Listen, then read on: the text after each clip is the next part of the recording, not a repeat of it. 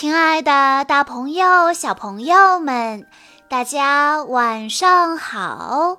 欢迎收听今天的晚安故事盒子，我是你们的好朋友小鹿姐姐。今天是来自无锡的王维成小朋友的生日，他为大家推荐的故事名字叫做《张良拜师》。经过了好几代秦国君主的努力奋斗，秦国终于在秦始皇时期灭亡六国，统一天下。在秦始皇统一天下之后，他喜欢坐着马车，看着自己打下的江山。在公元前二百一十八年春暖花开的时候。秦始皇带着自己的车队来到了博浪沙，在如今的河南。车队在笔直的大路上走着，秦始皇也在自己的车子里休息。车队走着走着，到了拐弯的地方，忽然天上掉下一个大铁块，把一辆车子砸得粉碎四散。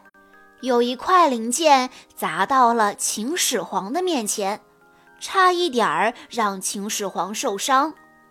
车队停了下来，随行的将士一部分围着秦始皇，剩下的全部四面搜查。没一会儿就把刺客找到了。刺客被捉住后，一直骂骂咧咧，一股脑的骂出来了好多话。一不小心就把背后指使自己的人的有关情况也说了出来。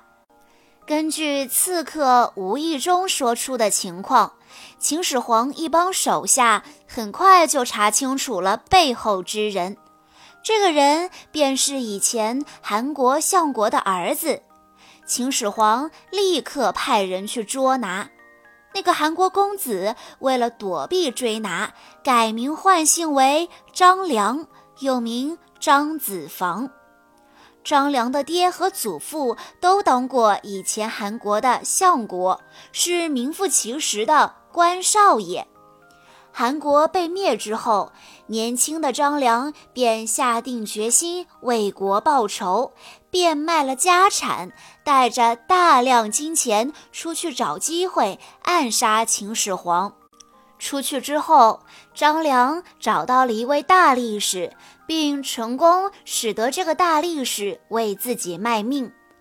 张良不断地打听秦始皇的出行路线，打听到秦始皇要到东边来后，便在博浪沙埋伏。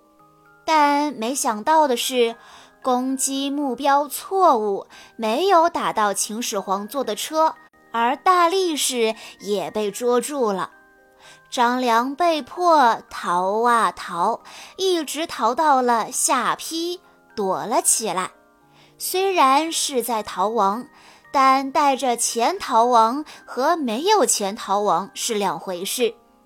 张良在下邳结交了很多朋友，日子过得还算不错，但他依旧没有忘记为韩国报仇。在一天早上，张良一个人在外面散步，走着走着，他来到了一座大桥下面。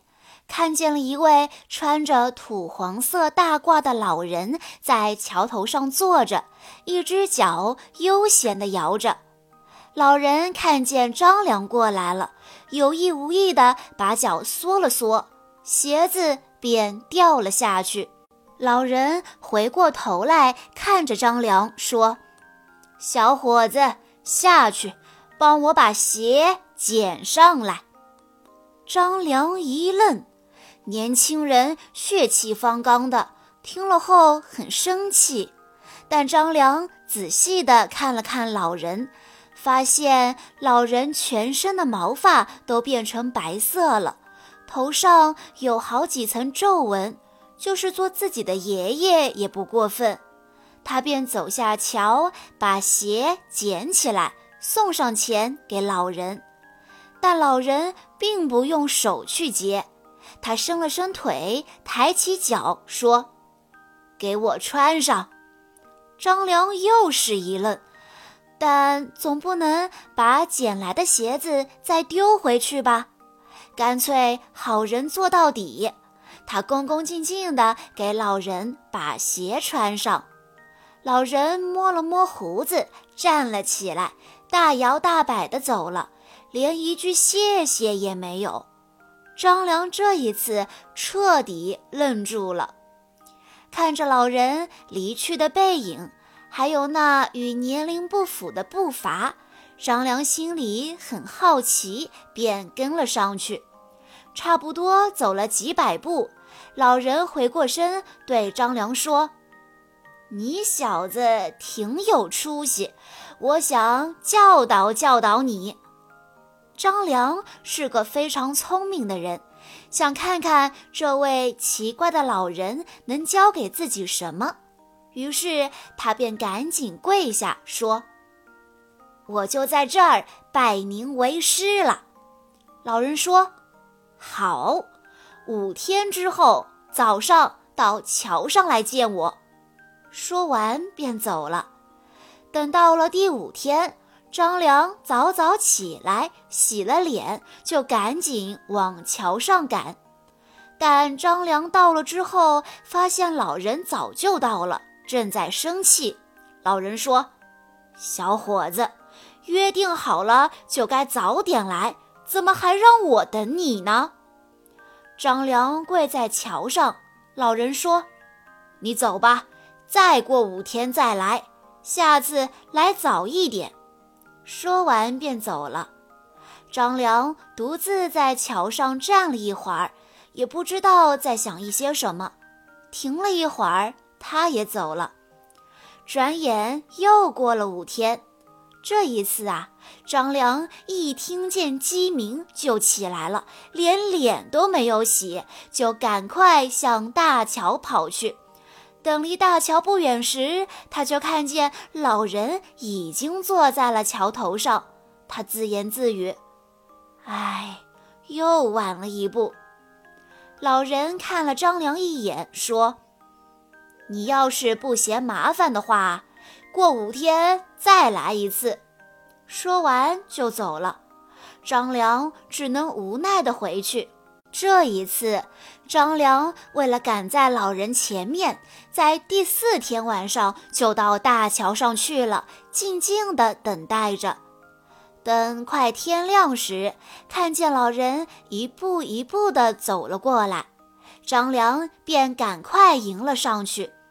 老人看着张良，脸上终于露出了笑容，说：“这样做才对嘛。”说完，便拿出一本书递给张良，说：“把此书反复观看研究，将来好成就大事。”张良接过书，问老人：“请问老师尊姓大名？”老人笑了笑说：“没必要，问这个干什么？”张良还想继续追问。但抬头再看时，四周空荡荡的，老人已经没了踪影。张良叫了几声，也没有什么回答，便向手中的书仔细一看，竟然是一本《太公兵法》。太公指的是周文王的军师姜尚姜子牙。小朋友们。这个故事告诉我们，拜师学艺一定要虚心，态度诚恳，百分百的尊重老师。只有这样，才能赢得师傅的真诚相授。机会往往是不经意之间，在我们的身边就会出现。所以，为人处事要注意身边的每一件小事。故事中的张良，如果在三次赴会的时候稍微有一点点的懈怠，就很有可能会错过一个学习的机会。以上就是今天的全部故事内容了。在故事的最后，王微晨小朋友的爸爸妈妈想对他说：“宝贝，今天你六周岁了。这六年里，爸爸妈妈见证了你的成长，我们一起分享了快乐、悲伤、忧郁和喜悦。你很优秀。”虽然你也喜欢哭鼻子，有些小脾气，但是你勇于改正错误，知道如何表达和控制自己的情绪，妈妈很欣慰。从今天开始，你要正式进入七岁了。七岁对于一个男孩来讲，不再是幼儿了。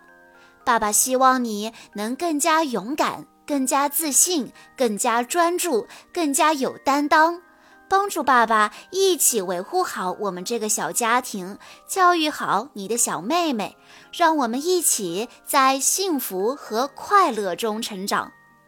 匆匆六年，感谢有你陪伴，爸爸妈妈和妹妹会永远永远爱你。小鹿姐姐在这里也要祝王维辰小朋友生日快乐！好啦，今天的故事到这里就结束了，感谢大家的收听。更多好听的故事，欢迎大家关注微信公众账号“晚安故事盒子”，也欢迎家长朋友们添加小鹿姐姐的个人微信：三幺五二三二六六一二。我们下一期再见喽！